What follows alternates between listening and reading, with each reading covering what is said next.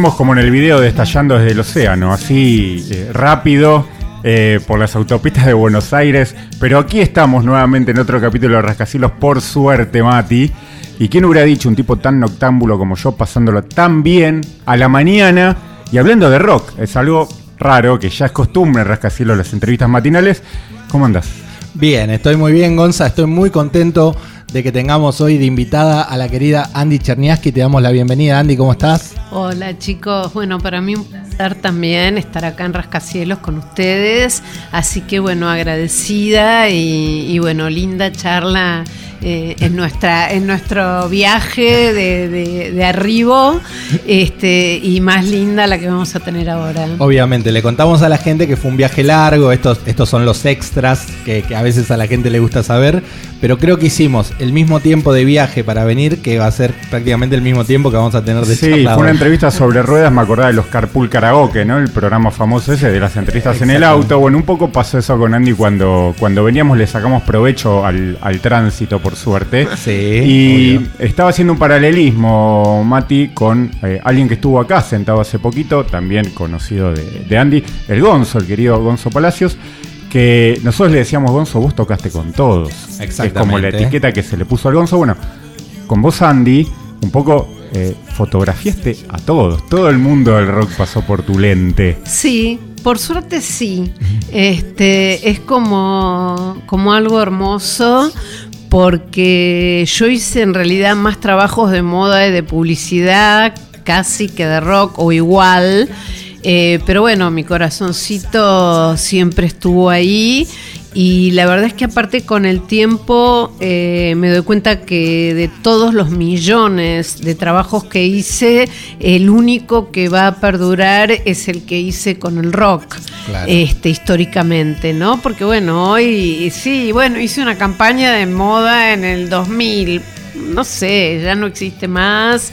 Eh, y, me, da mucho orgullo eso, eh, porque lo hacía desde un lugar totalmente de, fan, eh, donde no existía ni la plata ni la industria y existía una fascinación que hoy solo tengo por mi hija. Claro, yo quiero puntualizar en algo que acabas de decir. ¿Vos te diste cuenta que tu trabajo iba a, perdurar de alguna manera en, el alma, en el corazón de la gente por la vía del rock? O sea, ¿te pasó eso estando un día, no sé, te bajó esa información? Sí, pero me bajó, no sé, 30 años después. Ah, mira. Eh, o más. Eh, no, en el momento no tenía la menor idea, aparte yo era como muy insegura porque como nunca había podido estudiar, eh, para mí todo lo que hacía era ensayo y error, y, siempre más bien era como, es algo que todavía un poco me pasa, que nunca me quedo 100% contenta con el trabajo, eh, porque soy muy exigente, autoexigente, y en ese momento era tímida, eh, el hecho de no haber estudiado me ponía eh, para mí misma en una situación de desventaja eh, no frente a alguien en especial, sino como que me sentía menos.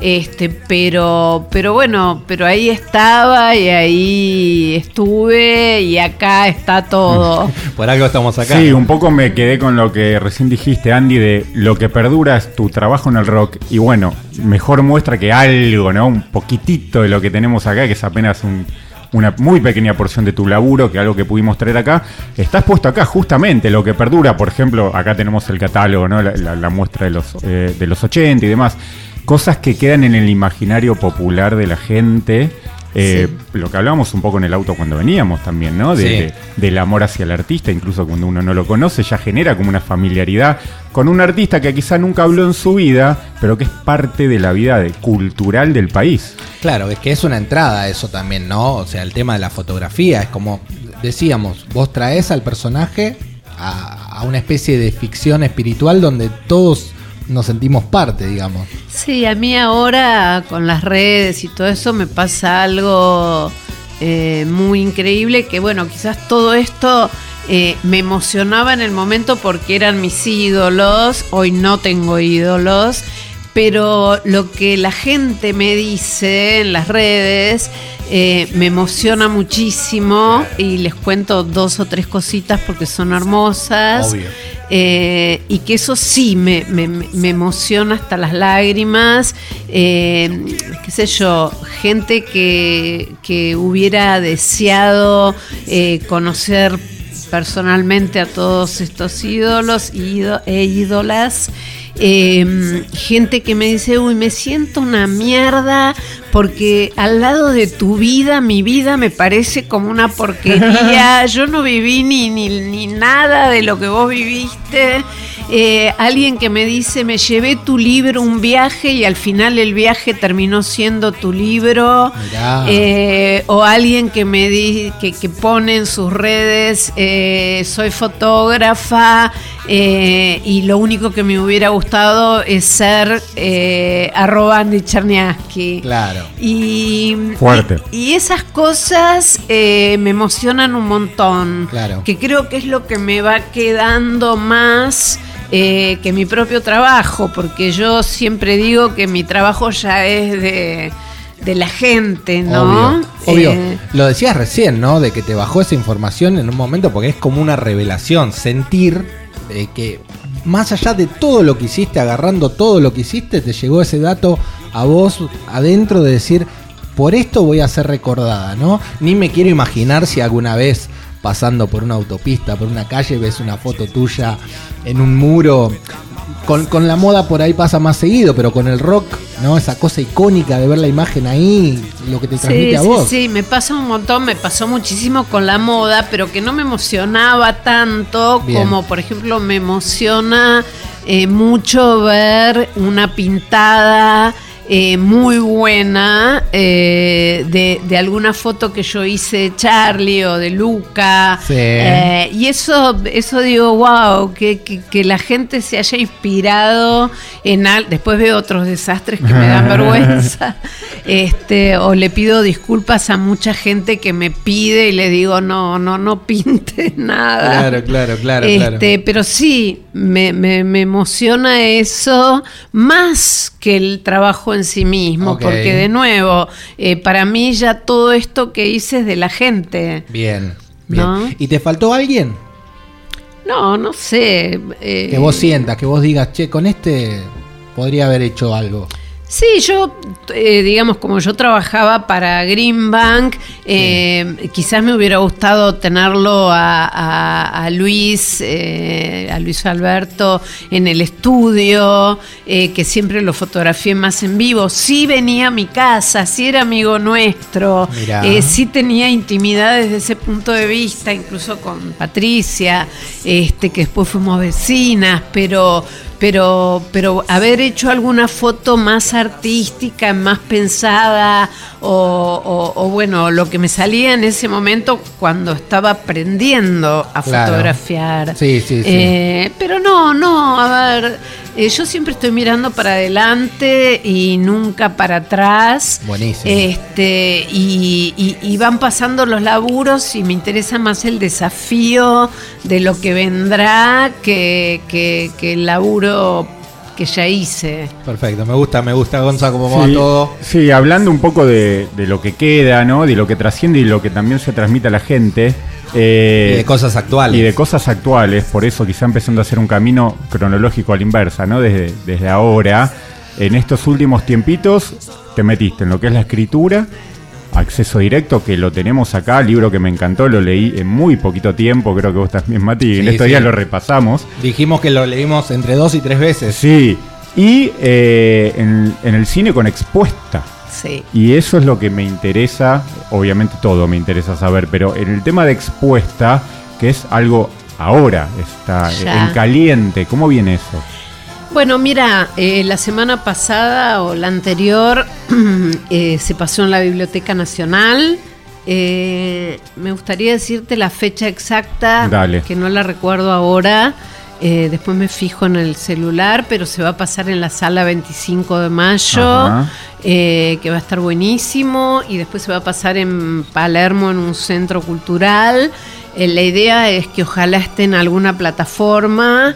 Eh, pero bueno, yo ya esa parte no me, no me corresponde. Claro. Eh, y, y bueno, eh, con el libro me pasa un poco esto, que todo el día, todo el tiempo la gente me escribe, me dice, me lo leí en un día, no pude parar, no pude parar, o sea, no tenía ninguna expectativa.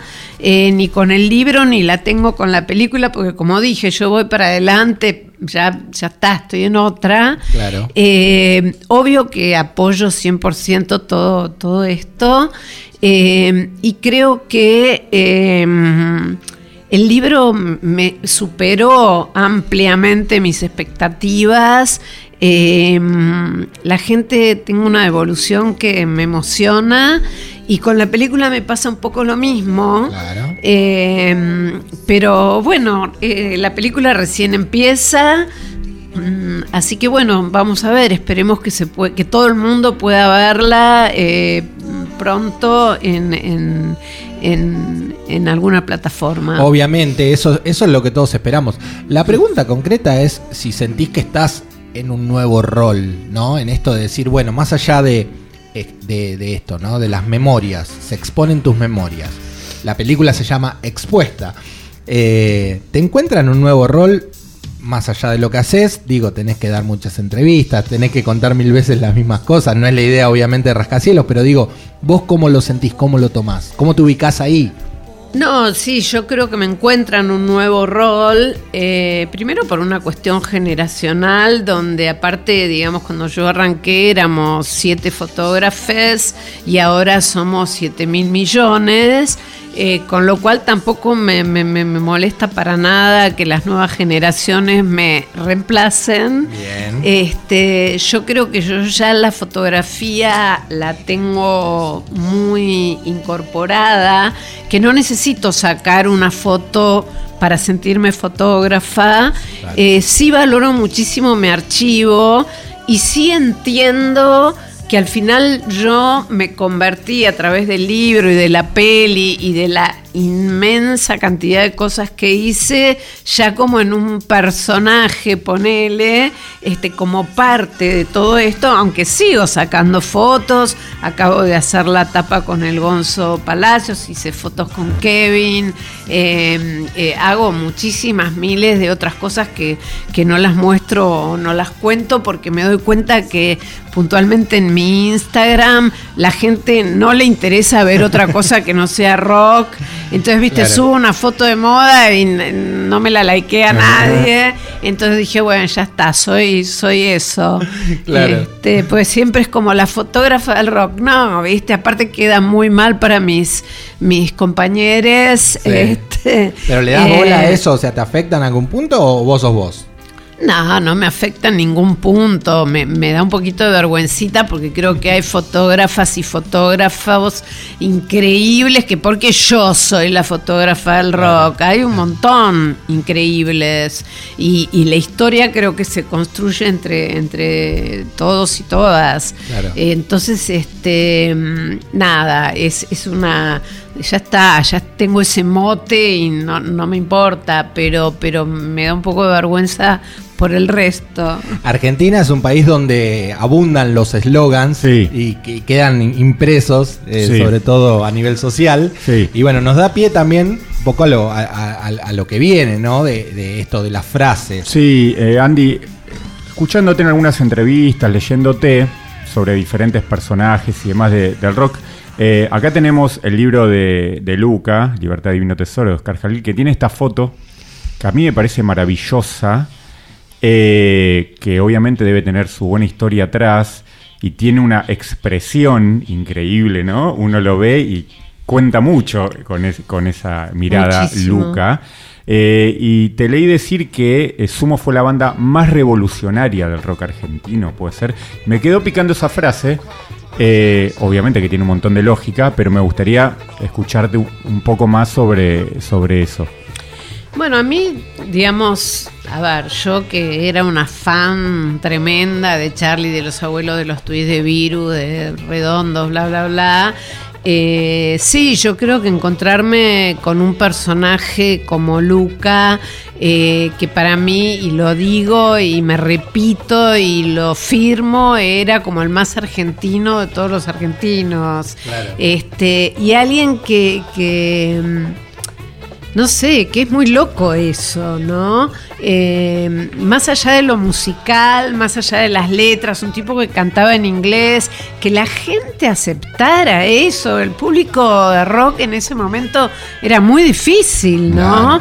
Este, y, digamos, eh, la convivencia de lo que fue, pensá que nosotros aparte veníamos de los 70, donde las letras eran toda una cosa como muy seria y todo tenía que ser recontra seria y de repente pasamos a, bueno, a liberarnos de la dictadura, eh, pasamos a, los festivales, a tomar las plazas, los lugares, eh, pasamos a divertirnos, a bailar con virus, con los abuelos, eh, en, lo que era la convivencia en todos esos shows que de repente, no sé, íbamos a la casona discoteca y tocaba soda, virus, los abuelos, o sea, todos los festivales en la falda en el Chateau y, y, Sumo eh, es como una cosa re loca que un tipo, viste, italiano, ponele de clase alta, que venía a la Argentina a un lugar perdido en el medio de la nada a desintoxicarse, este ocupe el lugar que ocupa, recontra merecido, recontra, para mí es un ídolo insuperable. Eh, como todos, ¿no? Porque tiene que nacer otro Spinetta, eh, otro Federico, otro Miguel Abuelo. Eh, cada uno, eh, otro Gustavo, tiene como un rol muy, muy personal. Total. Pero creo que el de Luca es el más insólito, por no sé qué palabra usar. No, es que, a ver, si uno lo pone en cantidad de años eh, que, en que Lucas llega a la Argentina y que tiene está la explosión del personaje. Quizá el personaje popular quizá fue después de, la muerte, ¿no? Que se hace bandera, que se hace remera, mito. Pero ya a mediados de los 80 ya era un tipo, bueno, si vos lo sabrás, súper reconocido en el ambiente. En muy poco tiempo, en la muestra de los 80, uno entraba y había una vitrina entera, una vidriera. Tremenda. Con, la valija. La maleta y los vinilos que traía Luca de, Londres. No, no, eh, Muchas bandas que nosotros conocimos 500.000 años después acá. Total. Y ahí te das cuenta cuando se habla de de Luca, de, Federico, de Miguel, que, que, se decía eran adelantados. Eran adelantados, no era una frase hecha. no, totalmente adelantados. Este, y aparte hay que tener huevos para salir a cantar en inglés en la Argentina. En ese momento. Eh, en ese momento. Eh, la verdad es que yo eh, tengo como aparte, digamos, eh, esto que también resume un poco eh, lo, que fue Luca, que es que, que, a mí el correo argentino me compra dos fotos, una de Miguel Abuelo y otra de Luca Prodan, ¿viste? Para hacer las estampillas. Para hacer las estampillas, que hoy los pibes no saben ni lo que es, pero bueno, las estampillas que, que, que, un correo argentino haga una estampilla de Luca Prodam es, es re loco. Absolutamente simbólico. Yo lo que te quería preguntar, porque lo, lo recordás con tanto cariño y de manera tan particular, eh, te quería preguntar si recordás cómo fue tu primer encuentro con él, si hubo onda de entrada. Se dice que Luca era de muy buen trato con las mujeres en general. En eso también era un adelantado, porque el ambiente del rock era un ambiente machista, si se quiere, en esa época. ¿Recordás un poco esa etapa? No, no, me acuerdo mi primer encuentro con él. Sí. Eh, sí, bueno, obviamente fotografiarlo en todos los festivales, shows, eh, porque aparte yo era fotógrafa de rock and pop, o sea que me tocaba cubrir todo.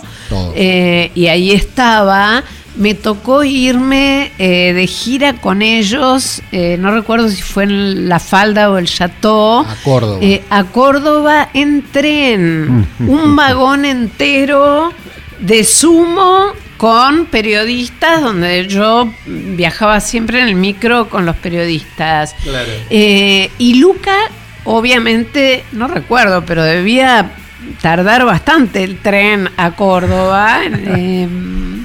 Eh, se pasó todo el viaje corriendo de un lado al otro del vagón, despertando a todo el mundo, eh, molestando, y que se contrapone mucho con este Luca, que está fuera en sus últimas fotos antes de morir, Sí. eh, que bueno, que era un poco la pregunta que vos me habías hecho. Eh, ¿Lo yo veías era- triste? Yo lo veía, lo veía triste, pero aparte la situación, porque era una época en que yo no tenía asistente, no había vestuario, no había escenografía, no había maquillaje, no tenía ningún recurso. Bien. Y era, yo era re tímida, más bien insegura, porque aparte enfrentarte a semejante ídolo, monstruo, no sé, podía estar una semana yo aterrorizada sin dormir, diciendo, ¿qué hago con este tipo? Claro, ¿Viste? claro. Eh, y, y estuvimos solos, como en muchas otras sesiones que, que después hablaremos, Sí. este, donde no había un diálogo. Bueno, correte, ponete acá, te parece que hagamos esto. Y él un poco actuaba, eh, como siempre, pero era el otro Luca. Ah. Era un, un tipo retro- retraído, eh, silencioso, eh, respetuoso eh, y, y- y triste. Claro, bueno, estaba. eh, a eso iba cuando dijiste retraído, porque uno tiene la imagen de Lucas siempre a mil, siempre Y al palo, la arriba que- del la que escenario. yo tenía. Claro, y uno ve esta imagen, por eso hice hincapié en esto, eh, y hace poco subí la foto de este libro y creo que algo puse también. Es un Luca como que eh, se abre para que uno entre a- al verdadero personaje, a la persona, ¿no? Cuando uno ve la mirada, obviamente esto también tiene que ver con que uno, eh, vos decís, en qué momento de su vida estaba, Claro. faltaba poco para que muera, ¿no? Tiene todo un contexto, Un que, contexto. que ayuda a eso, ¿no? También. Totalmente, Totalmente, totalmente. sí. Esto ocurrió en el 87 Sí. y en el 87 también eh, vino The Cure, vinieron los Ramones, hablaste de, de violencia, ¿no? Sí, sí, quizá un momento, siempre lo planteas como un momento bisagra en tu carrera en cuanto a eh, una parte del rock, al vivo, digamos. Las a coberturas shows, de shows en vivo. Donde quizá empezaba un- una ebullición, eh, son dos shows muy, muy quizá icónicos, una palabra un poco repetida. Nosotros somos muy fan de The Cure y cada tanto hacemos el recordatorio cuando viene el marzo.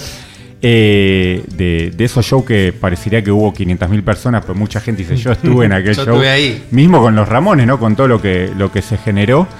Eh, primero, eh, si bien un poco lo contás en el libro, ¿qué, qué experiencia te dejó eso, ¿no? ¿Qué, qué recuerdos todavía tenés de aquellas malas experiencias, si se quieren, de, de ambos shows?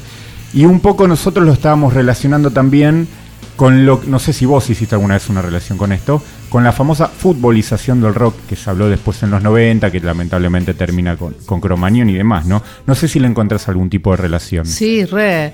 Eh, no, a mí, mira, qué loco, ¿no? Me- a mí me pasó que, que, bueno, The Cure y Ramones son shows que yo dije nunca más. No cubro más.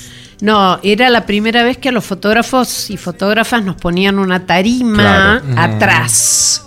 No adelante, ¿Atrás, lamentablemente. ¿Atrás dónde? Atrás del campo, o Mirá. sea, eh, eh, era imposible porque ni siquiera Pero estaba teníamos la consola, o sea, la, sí, la no, ni siquiera teníamos un equipo tan, tan fuertemente, no, no teníamos ni guita para tener un tele, ponele como Claro. se tendría hoy para hacer eh, un partido de fútbol. Claro, total. Eh, no sé, yo tenía un 125, un 200, pero igual tengo unas muy lindas fotos de, de Smith. Uy, Eh, esa- matamos por esa foto.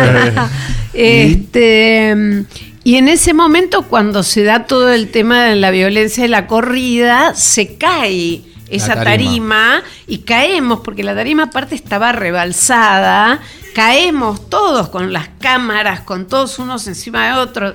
Me acuerdo que a Perota se lo llevan en camilla, eh, fue como una especie de descontrol y yo ahí eh, diciendo, ¿qué hago acá? Claro. ¿Viste?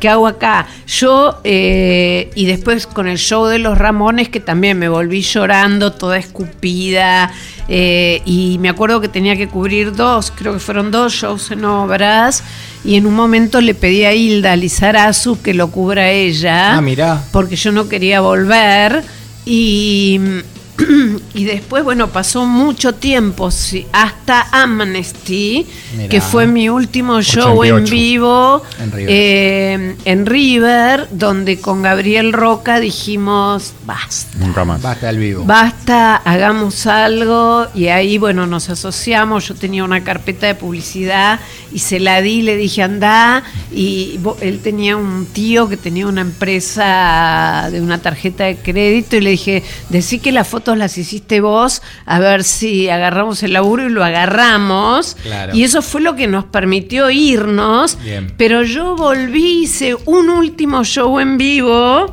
que fue el cumpleaños de Charlie García, que yo Sí. estaba arriba del escenario, donde está esa foto icónica que él está arrodillado. Arrodillado, flaco. eh, flaco, Flaco, flaco. que eh, después Fito en Rock and Roll Revolution la usa Sí. para, Para la tapa. para tapa. Claro. Exacto. ¿Y qué, y qué historia tiene esa foto? Porque eso también es captarlo justo ahí. Es como sacar una foto de un gol histórico. Y es que la foto en vivo es como cazar. Y Charlie encima.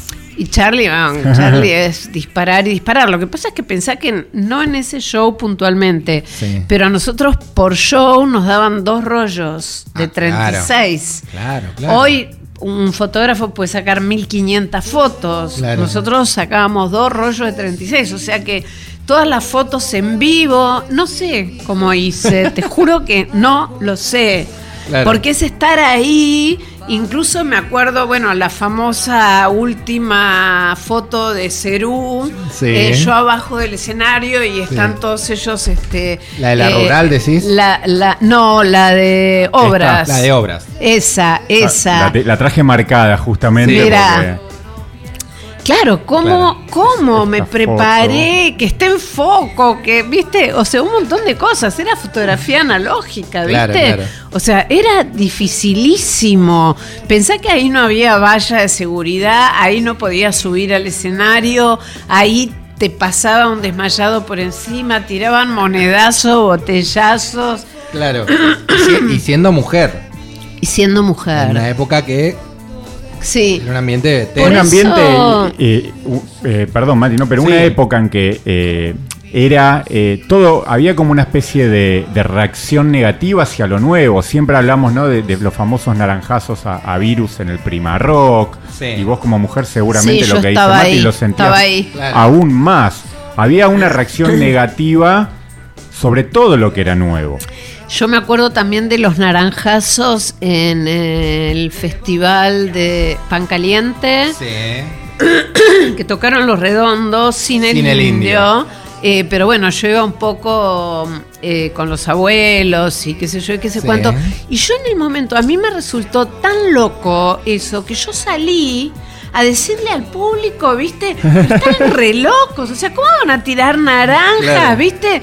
O sea, y, y alguien me agarró así, ¿viste? Me Claro. sacó de ahí, pero porque...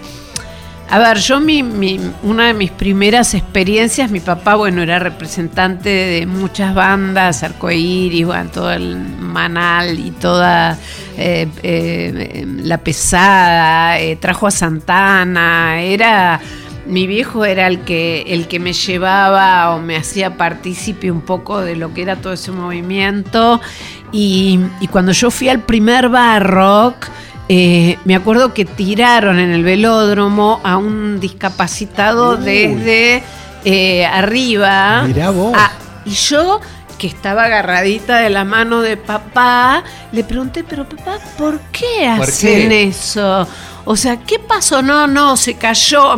Dijo mi Wow. viejo. ¿viste? Claro, claro, claro. Y esa fue como mi primer contacto con la violencia. Yo iba mucho a la cancha, yo iba todos los domingos a ver a San Lorenzo con mi viejo. Eh, pero, pero nunca había visto ese tipo de Claro. violencia eh, tan directa. Claro, y menos vinculada con el rock. Pasaban cosas, que la tribuna se viniera abajo, eh, eh, pero peleas, íbamos a la tribuna, ni siquiera es que Claro. íbamos a la platea, pero nunca jamás me tocó vivir lo que, lo que viví después, incluso eh, con los abuelos, cuando, Cuando le tiran a Miguel. Cuando le Pop. en- a, a Miguel en el Festival Rock and Pop, pero antes había vivido situaciones de mucha violencia con los abuelos en, no sé, el Country Club de Banfield o lugares así. Eh, donde decís estos tipos están pagando una entrada para venir a ver Sí. a, a sus ídolos y le tiran un botellazo a Miguel y hubo que parar el show. Claro, claro. Eh, cuando pasa eso en Vélez, que Miguel empieza a sangrar, luego con los Sí. años esas fotos se vuelven Sí, simbólicas. simbólicas, Sí. pero digo, en ese momento vos lo ves sangrando y vos estás sacando fotos, estás cubriendo el show. Eh, supongo que con una tensión y un temblor en el cuerpo y a la vez haciendo tu laburo, tratando de capturar algo que ni Sí. te imaginás que va a quedar para. para Yo justo ese show no me tocó cubrirlo. Vos hiciste backstage, porque Yo hay una foto muy linda de los sí, abuelos. Hice backstage, pero hice sí Charlie arriba del escenario Que cuando también. Charlie corre y con el mango de la guitarra tira un camarógrafo con una cámara de las de la época, que el tipo se me cae encima a mí y se lo llevan en camilla con una contunción cerebral, no sé qué, no sé cuánto. Entonces, viste, era como que y aparte, una cosa que a mí me pasaba es que si a mí algo me motiva de sacar fotos, es aprender. Bien. Y, y- y la violencia eh, me, me- me nublaba el aprendizaje, ¿viste? Es como que yo sentía que yo ya ahí no tenía más Era nada. Sí, no tenía más nada que hacer.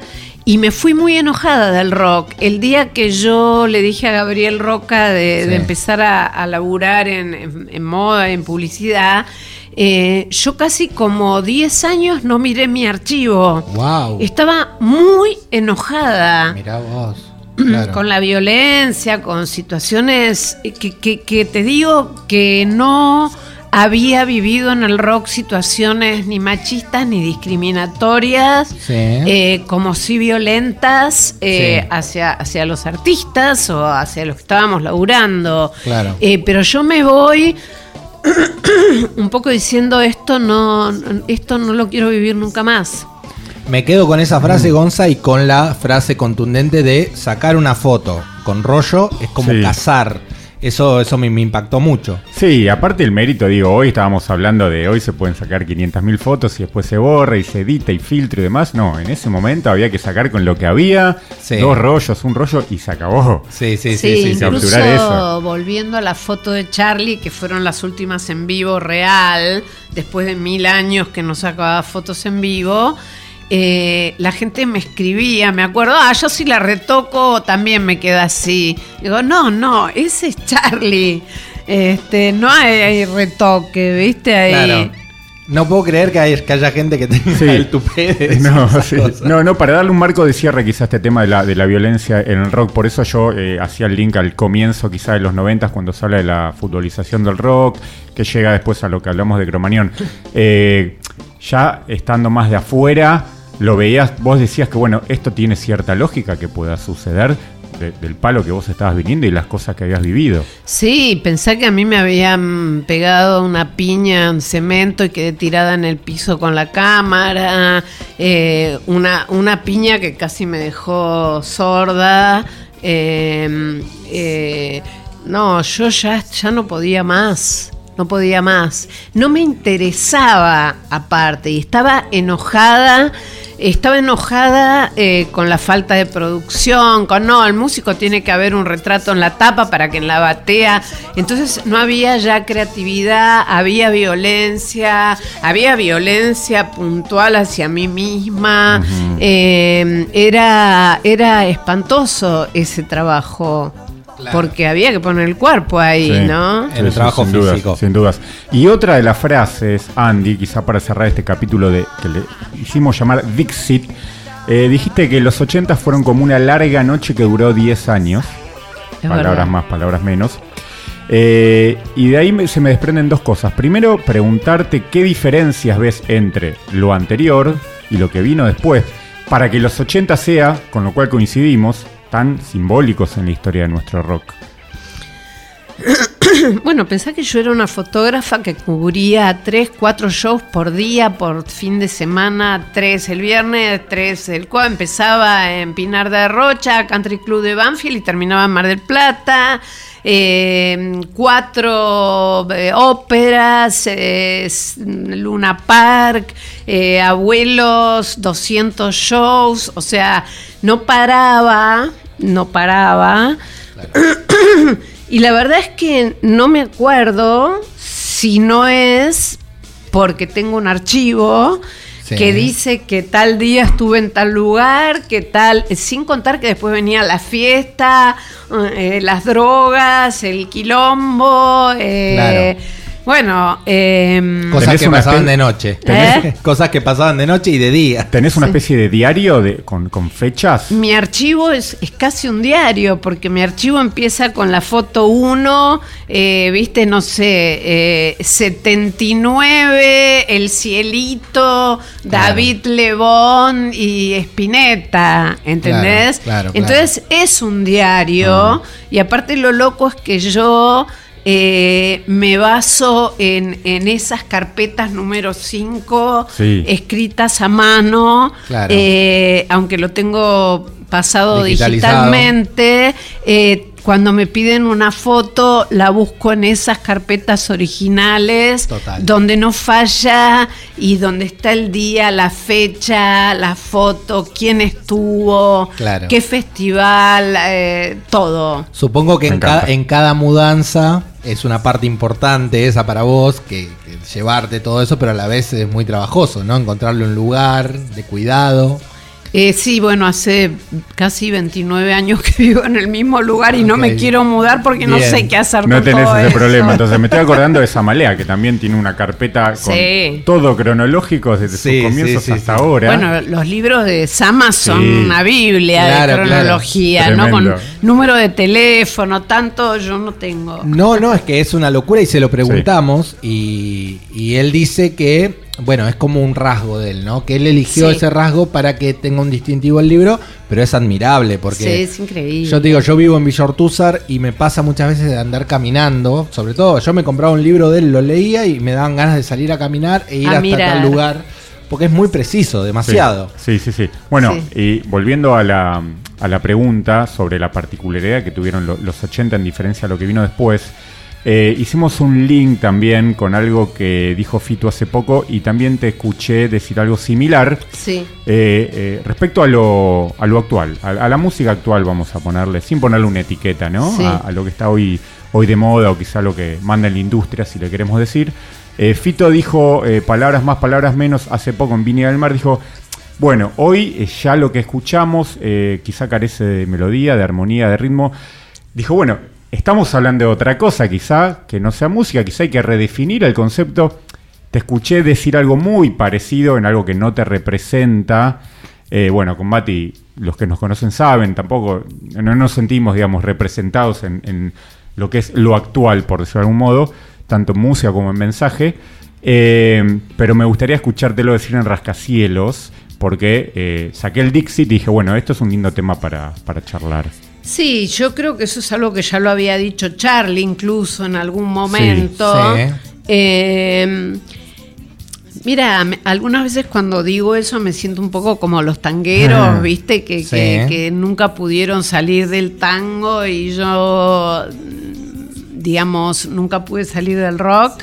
Eh, argentino e internacional porque nos criamos con los Beatles y con, bueno con otros artistas eh, eh, que nos inspiraron pero, digamos, a ver, yo soy muy curiosa y te juro que le pongo toda la voluntad y la onda para escuchar todo eso porque me interesa, este, porque muchas veces este, quiero saber de qué se trata y, estoy muy atenta a todas esas, esta, esta nueva este, cosa musical, no sé, movimiento, como quieras.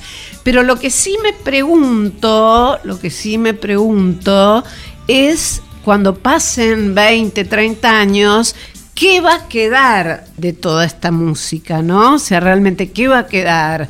Este. Eh, a mí me parece que si la gente tiene ganas de escucharlo, está bien. Eh, cuando yo empecé con todo esto, la industria no existía.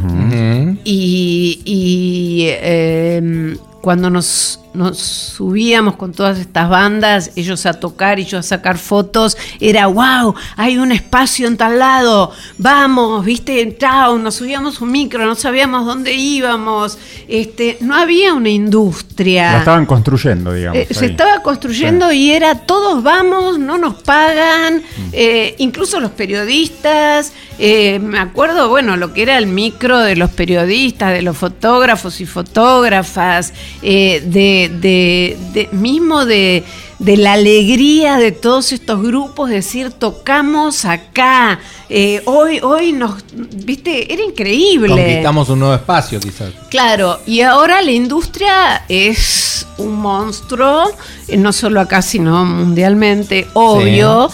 Eh, yo creo que hay cosas muy buenas, nuevas, eh, y, y hay muy. Me, me tienta más lo que tiene que ver con la canción Sí. porque yo fui fanática de poetas músicos, Claro. eh, que es una combinación que a toda esta música que por ahí es ritmo, ritmo, ritmo, Claro. le falta algo que a mí me, me interesa, Claro. me ocupa, me engancha, me enamora, que es la poesía, la letra, La eh, melodía, la ¿no? Lo que se puede melodía. cantar. Sí. Eh, y, y bueno, igual hay un montón de nuevas bandas eh, que lo tienen y que me encantan Claro. eh, y que las escucho y que las sigo y que las voy a ver. Eh, pero bueno, eh, me cuesta un montón el resto eh, porque, porque es como comer una comida que no te gusta. Bueno, un poco Charlie lo decía, ¿no? El tema de los elementos que componen a la música, ¿no? Si Sí. falta alguno de esos elementos, él fue tajante y dijo, no es música. Sí. Y en este punto, siempre lo, lo charlamos acá en este espacio, que hay una carencia de melodía, sobre todo, hay gente que en el análisis más profundo te dice, pero los estribillos tienen melodía. Es rapeado las estrofas y el estribillo tiene melodía.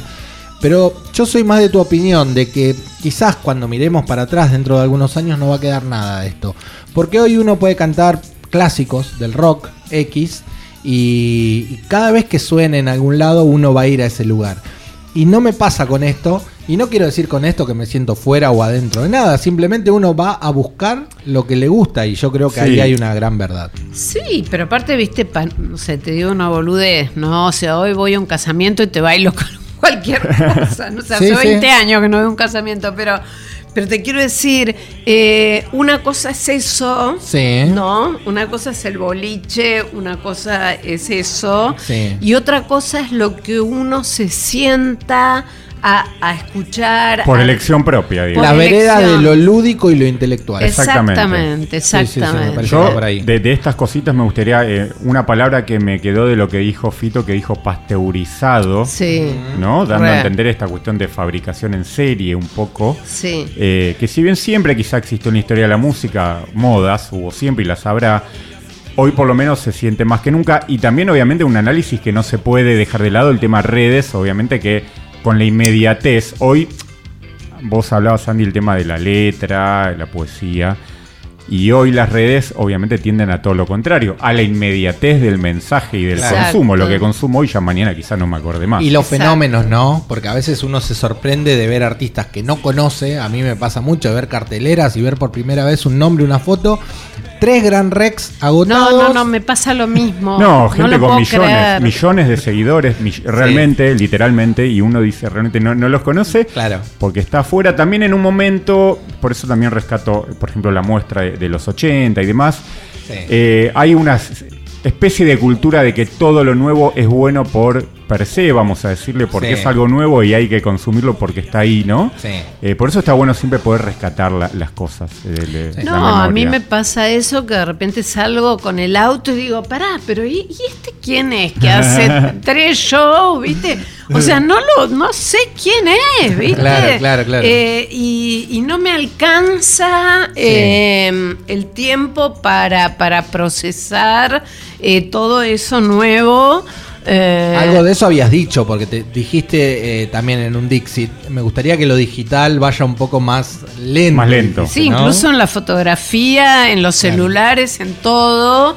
Este, y, y ya como que no me hago mucho cargo de eso, porque como dije antes, yo ya me siento un poco una cámara. Bien. Eh, hay gran, un gran maestro de la fotografía que, que dice que, que, eh, la cámara es lo de menos Ok.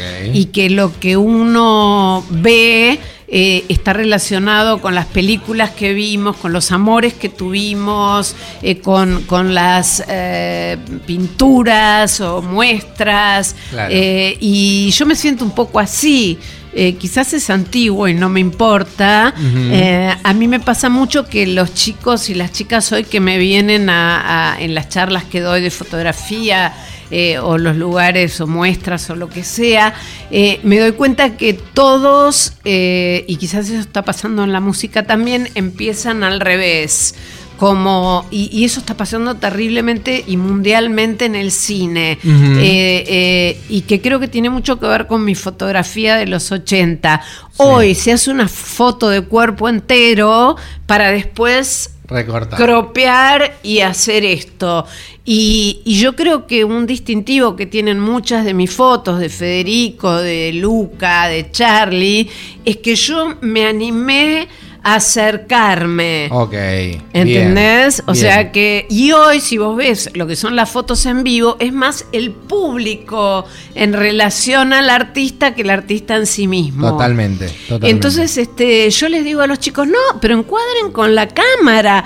O Claro. sea, ¿cómo lo vas a solucionar en postproducción? O sea, es ridículo. Anímense, ¿no? Y hoy la música también se construye Sí. en postproducción. Sí, sí, sí. Lo dijo acá Miguel Crochi que cuando Sí. vino el tema digital. Nos metemos en el último tema de la primera parte, Gonza. Dale, Mati. Bueno, hablábamos antes de, eh, de Curen Ferro, que es como una especie de mito urbano que se generó, una leyenda urbana que se generó eh, con el tiempo en el rock. Y hay otra más relacionada al rock argentino que también fuiste testigo, eh, que le hemos hablado con muchos nuestros invitados, que es el Festival de Rock in Valley. En Santa Clara del Mar, enero de 1987, donde tocaron un montón de, de bandas y se suscita el famoso hecho de eh, Luca y los violadores hablando mal de virus. Eh, si bien hace un tiempito apareció el audio en YouTube, Y no era tan así. No era claro, así. es, es- a eso voy, que hoy esa leyenda urbana no hubiera existido porque enseguida estaba el video, se Claro. generó una leyenda que por 30 años más... Se alimentó Claro, en donde supuestamente Luca decía ahora bien, no, eh, no, decía ahora bien de la banda de los putos. de los putos Eso es lo que se vendió. y Piltrafa, no queremos la luna de miel de los maricones. Exactamente. Esas eran las palabras. Sí. Eh, y esto lo hemos hablado con el Gonzo acá, que él eh, lo contó como que tiene un mal recuerdo de eso, que se acuerda, no textual, sí se acuerda de haberse sentido mal porque él en ese momento sabía de la enfermedad de Federico y sabía que era como un golpe bajo. No le gustó, eh, so- sobre todo sabiendo que lo mismo que vos dijiste, Andy, que Luca era un gran tipo, un buen tipo.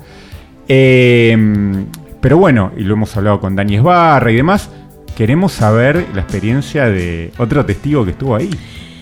Sí, bueno, yo no me acordaba puntualmente y también como que me quedó la versión falsa de lo que dijo Luca. No me acordaba lo de Pil. Eh, yo fotografiaba mucho a los violadores también eh, y otras bandas, Sí. este, Todos tus muertos, La sobrecarga. Este, que hubiera- había una puja ahí entre lo que era más hard y, y lo que era más soft. Este, Bueno, eh, perdón, el roce entre Pil y Virus, eh, entre violadores y Virus, vino por eso, porque al principio se llevaban muy bien, Sí. pero se dice que Pil con los años se fue cargando un poco de rabia de decir, estos se ablandaron. Entonces les tiró en vivo y el Gonzo lo que decía era, a mí no me molesta que nadie diga lo que piensas, pero cuando lo decís delante de un público es un poco como congraciarse y hablar mal de otro. No, y Sí, sobre todo yo- en la hora, porque eran como las altas horas de la madrugada, gente ya Sí, podía haber bebida en la un playa. de violencia. ¿No? Sí. En un caldo de cultivo. Sí, sí, sí, totalmente. Tengo todas esas fotos de todas esas bandas, pues yo estaba ahí. Sí. Y bueno, está la anécdota con el bebé con Tempom y, todas esas cosas que, que, eh, que sucedieron ese show, en esos shows. Este. Eh, a mí me parece que, que la discriminación es parte de la de, de la condición humana, lamentablemente. Eh, es una pena que, que se haya creado ese mito porque después Sí. sabemos que no fue tan así. Este, pero no era como una constante. Ok. No era una constante de ninguna manera, porque, porque esas bandas convivían un montón. Y, y quizás Luca, eh, quizás era mucho más abierto eh, de, lo que, de lo que quedó como, como mito. Eh, pero, pero bueno, nada, no, no avalo ninguna discriminación de ninguna clase. Y ¿Lo, lo pudiste hablar con alguno de los protagonistas? Eso? no, no, no, no, no, La Yo verdad lo- que no. La pregunta que tengo es la siguiente, porque yo sé que entre los músicos había buena onda. Entre, Sí. el- entre los músicos de Virus Bueno. y Sumo. Buena pero- onda, pero adentro había mala onda también, ¿no? ¿Ah, sí? No, Ah, no, ellos, digo en las bandas, ¿no? Obvio, no, no. obvio. Puntualmente te puedo hablar de, de los abuelos o de Charlie o de, Sí. de cosas que yo presencié. Pero supongo que como en cualquier grupo este, Sí. hay, hay rivalidades o hay egos, y sobre todo en el rock, Sí. este, y que son cosas que pueden pasar. Lo que no me parece bien, como dicen ustedes, es decírselo al público. Claro, hacerlo Claro. parte. Yo creo que hay como una especie de camaradería entre, la- entre los grupos porque se asumen músicos y muchas veces hay músicos que son músicos de sesión. La gente quizás no sabe ese trasfondo, gente que es contratada y que va a tocar acá o allá, ensaya y hace su laburo, pero en el caso de Federico y Luca, a mí lo que me parece que eran dos asteroides, ¿viste? Tuvieron un encuentro por San Telmo donde se cruzaron relatado fuerte. y demás, sí, Sí. sí, sí. sí. Ah, no, todo- no sabía eso. Sí, eso está comentado en el libro Virus, una generación, donde se dice que Federico ya en el último tiempo estaba viviendo una etapa de angustia personal muy fuerte por, por- por lo que era su enfermedad y por su manera de transitarla, y se cruzó con Luca en San Telmo. Federico estaba comprando antigüedades, esto es lo que dice el libro, y, y Luca lo acusó de consumista. Ah, Y, boludez. y ahí Federico le dijo, vos siempre tenés una pálida para tirarme. Y bueno, evidentemente murió Luca y nunca se arregló eso con Federico. Pero bueno, justo vos tuviste la, la suerte de conocerlos a los dos. Quizás también nos puedas dar un perfil de uno y cada uno por- de saber si eran muy diferentes o en algún punto tenían cosas en común. No, para mí no tenían nada en común excepto la música como género, así. Eh, yo creo que nadie tenía nada en común más allá de esta cosa que se genera y que yo la viví mucho con los abuelos o con Charlie o Sí. con Cerú, eh, que, es, que es esta cosa de, de, de s- de cuando la banda arranca y le empieza a ir bien y todo lo que apostaste y todo lo que ensayaste y todo lo que grabaste, hay, hay una respuesta y la banda se pone como de novia, ¿no? Este, Claro, es una que linda Yo lo imagen. cuento eso en el libro porque es un momento muy apasionante, este que creo que en sumo eh, se, también se notaba eso. Total. Quizás en Virus no tanto porque eran una familia. Claro, claro. era- en Eh, un momento eran dos familias y un invitado. Claro, sí. entonces, este, bueno, tampoco tuve tanta. Pero sí se notaba en los tweets, sí se notaba en los abuelos, sí se notaba Sí. en Cerú, sí se notaba en Sumo. Hay unas fotos de backstage de Sumo mías Sí. que son tremendas, todos como este, así. Eh, y también los que se atrevían, porque yo creo que tanto Cerú como los abuelos, los tweets, eh, eran eh, muy demostrativos entre ellos. Claro, había química, había esencia. Había una química increíble, viste, justo ayer o antes de ayer subí en, en Instagram la foto de, del backstage de, de cuando tocaron con Blades. Claro. Este, y eh, había como mucha cosa de agarrarse, de abrazarse, de en todas estas bandas, ¿eh? Sí. Y de mucha felicidad eh, por lo que estaba pasando. Total. Y que como dije antes, no pasaba ni por el dinero, ni por nada. Pasaba por esta cosa de, de- de ponerse de novio, de gustarse, de Sí. gustarles lo que estaban haciendo Total. y de hacer música, que era lo más De importante. vivirlo esencialmente. Lo que dice Andy antes de cerrar esta primera parte, eh, un poco reconfirma lo que dijo el Gonzo, que había una sensación de, fel- de co- de, eh, un colectivo donde le iba bien a uno y el resto se ponía contento. Totalmente. Es exactamente eso. es, pero 100%. Iban todos para un mismo lado. Totalmente. Sí. Me gusta, Bueno, es una linda frase para cerrar la primera eh, parte. pe- eh, pausa, masitas de rascacielos y volvemos con la segunda parte de Andy Charniewski.